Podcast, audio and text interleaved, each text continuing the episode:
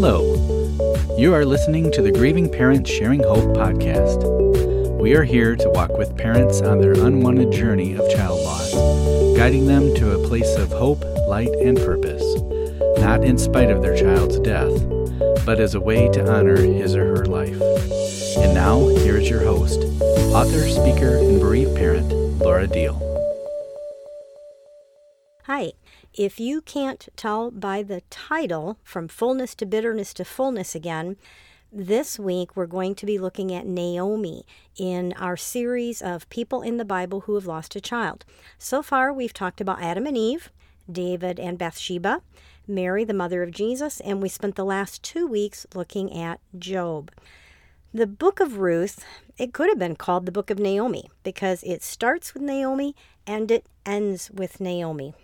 It starts out by telling us that Naomi moved with her husband Elimelech to a foreign land. They moved to Moab because there was a famine in the land. So it starts out by Naomi loses her home and all of her friends and her family as they move to a foreign place.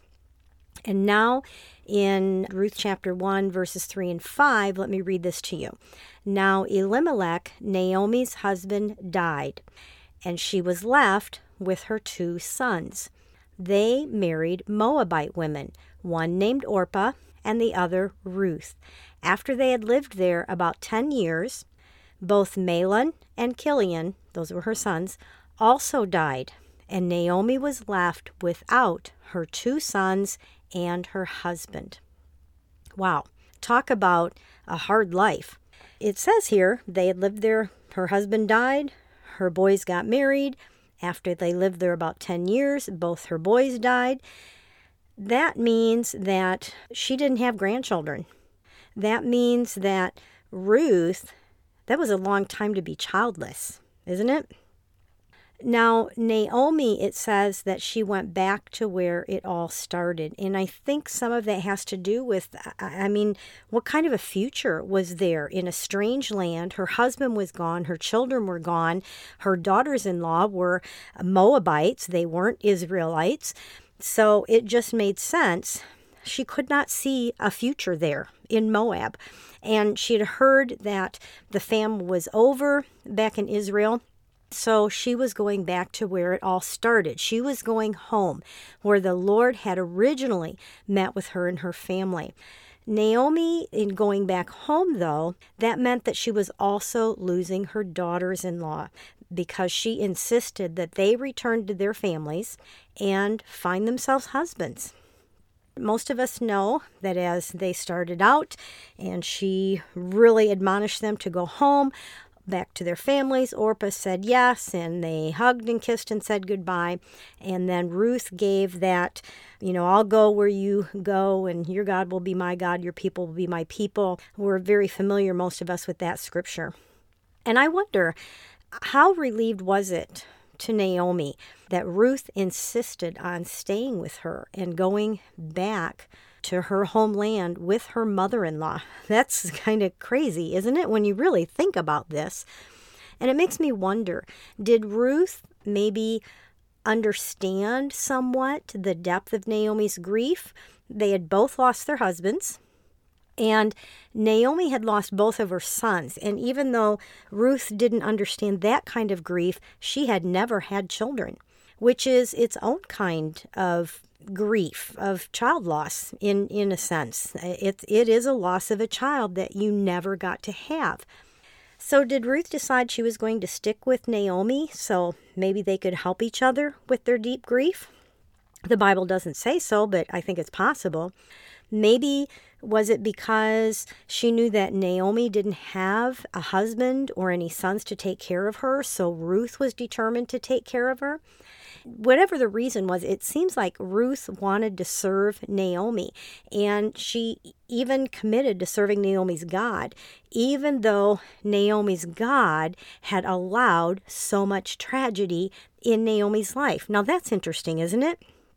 Ruth saw everything that happened to Naomi, and yet Ruth is willing to commit to Naomi's God. So something in those ten years had to have given Ruth the belief that Yahweh was the true God. And she made the decision that she was going to serve him with Naomi.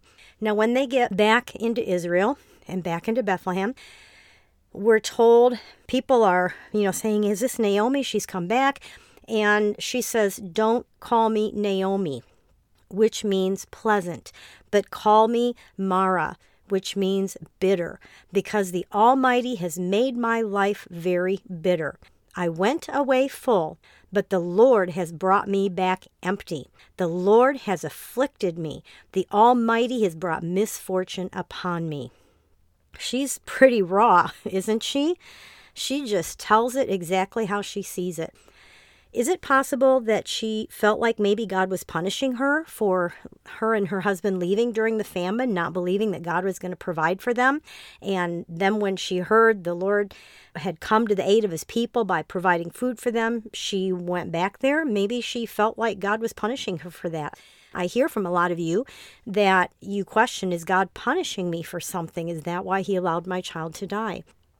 And Naomi coming back with Ruth, things get really interesting. Even though Ruth had her own grief that she was dealing with, because she's now lost her husband, she's lost any chance of having children. She has now lost her own family because she left them to go to not what's a foreign land for her with her mother-in-law of all people. So here Ruth is living with Naomi, and she continues to serve her and take care of Naomi by doing what she can to provide food for them, by gleaning in the fields.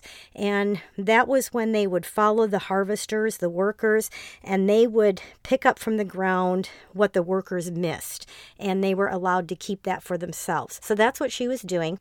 And this is where Ruth meets a man named Boaz, and she finds out from Naomi that he's a relative. So here we have Ruth, who is actually taking the place of the responsibility of Naomi's sons, because they were responsible for their mother after their father died, but now they died. And so it's like Ruth has stepped in to take that place of taking care of Naomi. And because Boaz has heard about Ruth, he's heard about her leaving her own gods and her own people to take care of Naomi, and takes on their Yahweh, Jehovah God. So Boaz tells Ruth to keep gleaning in his fields. And he even instructs the workers to leave extra for her. And he has her join them at his table in the fields to eat lunch and have fresh water. I mean, he's just, he's looking after her as she's looking after Naomi. And I believe it was Ruth's kindness that started healing Naomi's heart. Now, of course, no one could ever replace her sons, but Ruth's love and her care, even in Naomi's bitterness and blaming God, allowed Naomi to start seeing that maybe life was worth living again.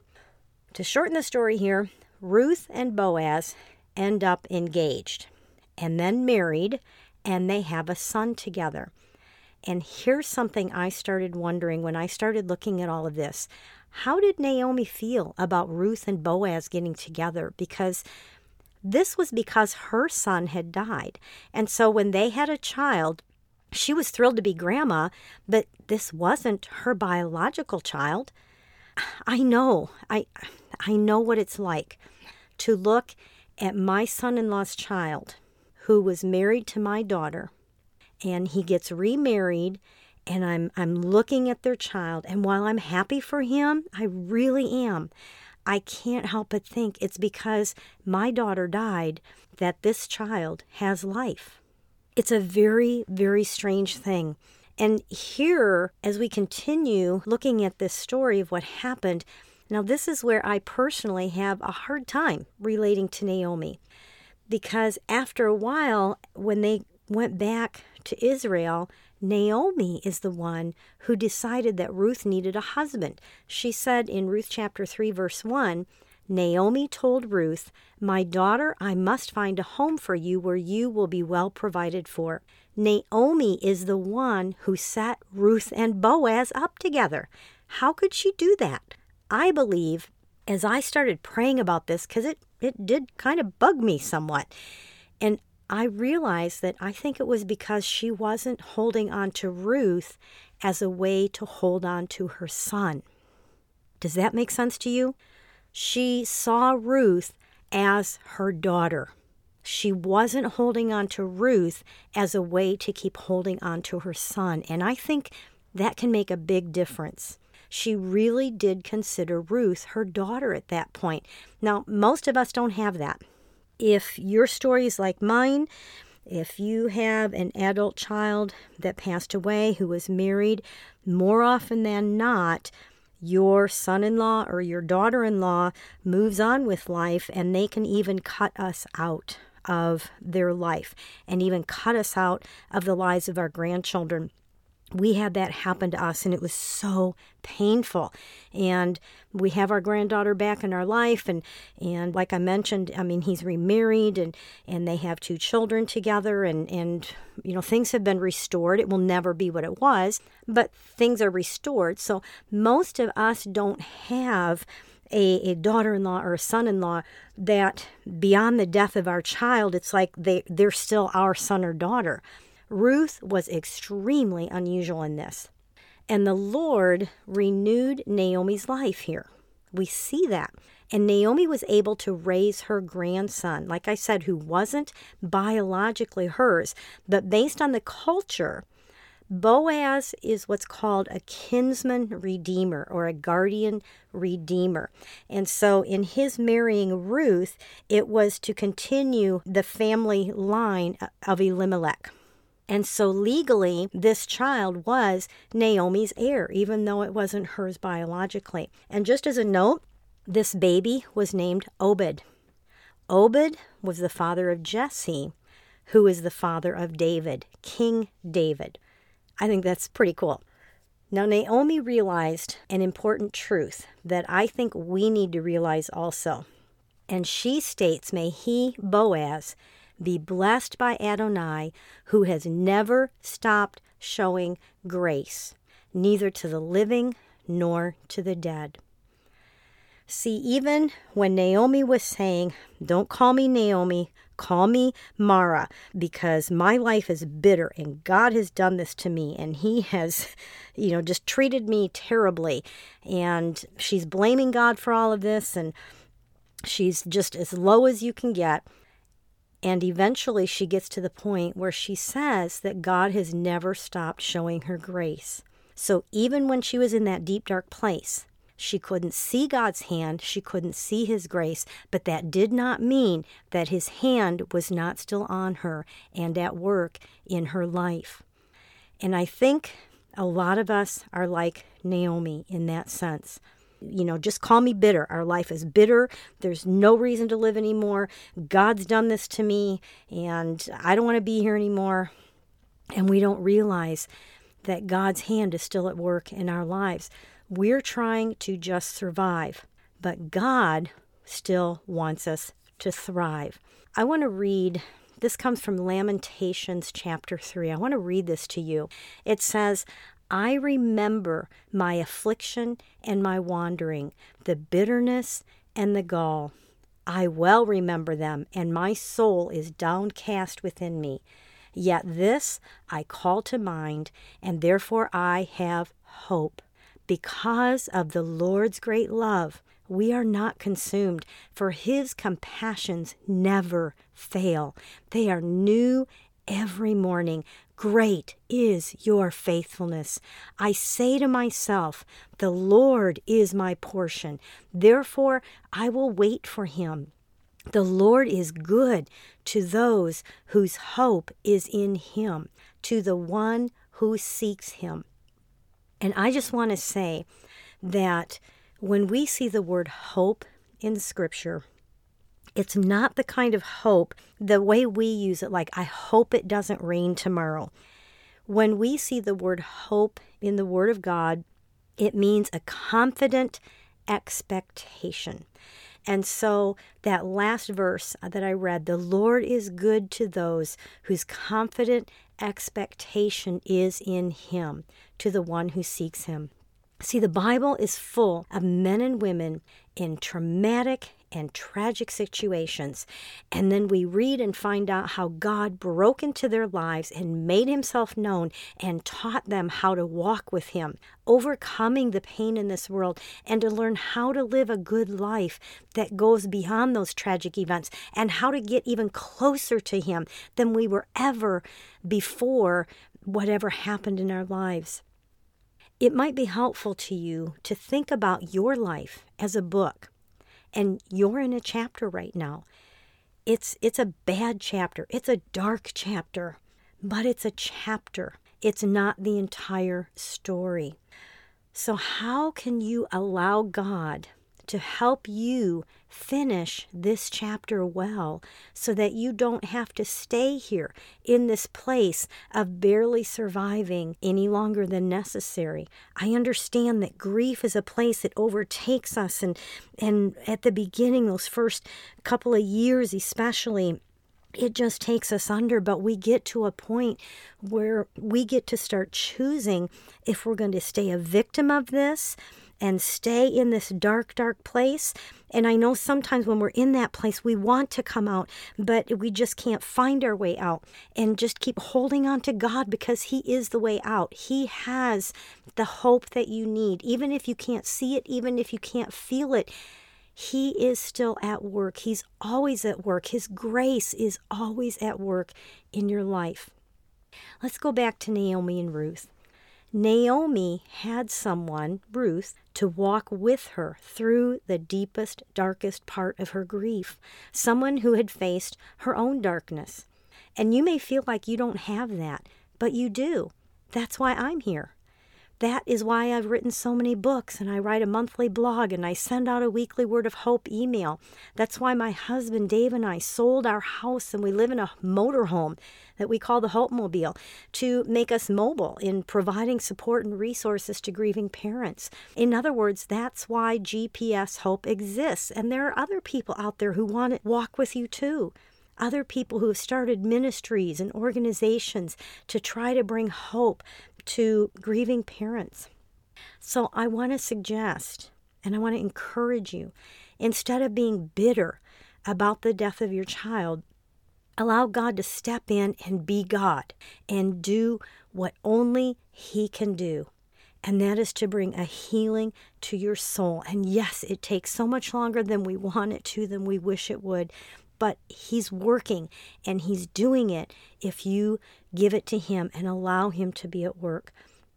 And in the process, be determined not to let that happen to others who are coming up behind you who have lost their children. You can become someone else's Ruth. I have a friend, Doug Jensen. Some of you may know B J and Doug Jensen. They have a ministry, Love in Motion, where they do sign language, and they minister a lot to grieving parents. And this is something that Doug wrote about this story of Ruth and Naomi. He says, "What a great example for those of us in grief to love and assist other grievers in spite of our own grief, or perhaps not in spite of our grief, but because of our grief, we are highly qualified to help another parent whose child has died. We know the pain of grief, the feelings of hopelessness, helplessness, and aloneness. We who are in grief have a tenderized heart for those who have suffered a similar loss. Ruth's love for her mother-in-law was greater than her love for herself, and she made a commitment to stay with Naomi and love her during her grief. This in spite of the fact that Ruth herself was in grief because her husband had died and she was childless. Ruth was blessed by choosing to give up self and love Naomi, no matter what the circumstances. We also will be blessed by the Lord for loving someone who is grieving. In a sense, we partner with God to be a redeemer of another person's life, redeeming the useful years of life and helping to restore their hopeful outlook in life. Ruth's love and care of Naomi changed Naomi. She was redeemed from her bitterness, her anger toward God, and her perpetual grief. Naomi's attitude slowly changed over time. She no longer focused on her own grief and bitterness as much. Instead, she started to open her eyes to Ruth's kindness. Finally, Naomi begins to find joy in life again, and she takes pleasure in blessing Ruth. And Naomi herself is blessed because of her kindness to Ruth. In a nutshell, a redeemer helps restore the useful years of someone's life. Ruth, in grief herself, became a redeemer for Naomi. Ruth's love of Naomi and faithfulness in helping Naomi changed her life from bitterness and grief to love and redemption. Naomi's bitterness dissolved, and she began to live again by taking an interest in other people's lives. The story completed a full circle when Naomi became a redeemer of Ruth. Wow, isn't that beautiful? Did you realize how powerful this small four-chapter book in the Bible is to us as bereaved parents? This can be you. You can make that same full circle that Naomi did. I mentioned that here at G P S Hope that we're here to walk with you and to be your Ruth, or at least one of your Ruths. Many of you have reached out to us and let us know that all of this extra downtime for sheltering in place during the covid nineteen outbreak has made things even harder for you. You have too much time on your hands to think negatively about your loss, and it causes extra grief triggers. I've heard from several of you that you're using this time that you have to be at home to go through your child's things. Some of you, you have left their things the same for years, and you're taking this time to start go through their rooms or go through boxes that you've never looked at, and it's causing triggers again, and it's hard. So to help with this, during the entire month of May, I'm going live on YouTube every day, Monday through Friday, with a different topic and a guest to discuss that topic. It's called Grieving Parents Sharing Hope Together. And some of the topics, we've already talked about Mother's Day and anger and grief, and you can find those on the G P S Hope YouTube channel. But some of the topics we're going to be getting into within within this month: finding joy again, getting through the first two years, regret and guilt. That one's going to be with Doug and B J. Doug is who I just quoted earlier. Uh, we're going to be talking about relationship stress, struggling to trust God, grief triggers, your changed identity. It just goes on. So to get a schedule, if you want a schedule of the topics, who the guest is, the times and the days of all of this, you can get a schedule by going to gpshope.org slash together. And I'll have that link in the show notes for you. And now it's time for our birthday segment. First of all, we have Herman Joubert, who was born on May fifth and is forever twenty-one. We have Adam Walker, who was born on May sixth and is forever twenty-eight. John Patrick Keck was born on May seventh and is forever twenty-three. Ashley Pekarik was born on May tenth and is forever twenty-four. And Sarah Wilbur was also born on May tenth and is forever thirty-four. We celebrate with these families the day that these children came into the world and into their lives, and we rejoice with you that you had them in your lives for the time that you did. If you would like to have your child's birthday shared with the other listeners, all you have to do is go to gpshope.org slash birthdays. There'll be a form there. You just fill it out, submit it, and I'll get the information, and I will add your child to the birthday list and to our birthday segment the week of their birthday. I want to wrap up this episode with this last thought. Second Corinthians four seventeen and eighteen says, "For our light and momentary troubles are achieving for us an eternal glory that far outweighs them all. So we fix our eyes not on what is seen, but on what is unseen, since what is seen is temporary, but what is unseen is eternal." And I know that saying the death of our child is a light and momentary trouble, that is, I, I've been there. It is not a light and momentary trouble. But the thing is, I want you to do more than just hold on. I want you to be one of us that learns how to live a full life again, because we know what is to come. Our view right now may not be that your trial and your suffering is light and momentary. I think all of us struggle with that when we've had a child die. But in the scheme of eternity, it will be. Knowing what is to come doesn't necessarily diminish the pain, but it increases our hope. And remember, hope is a confident expectation. And so it increases our hope in the midst of the pain and the trial and the suffering that we're going through. So with that, remember to hold on. Pain eases. There is hope.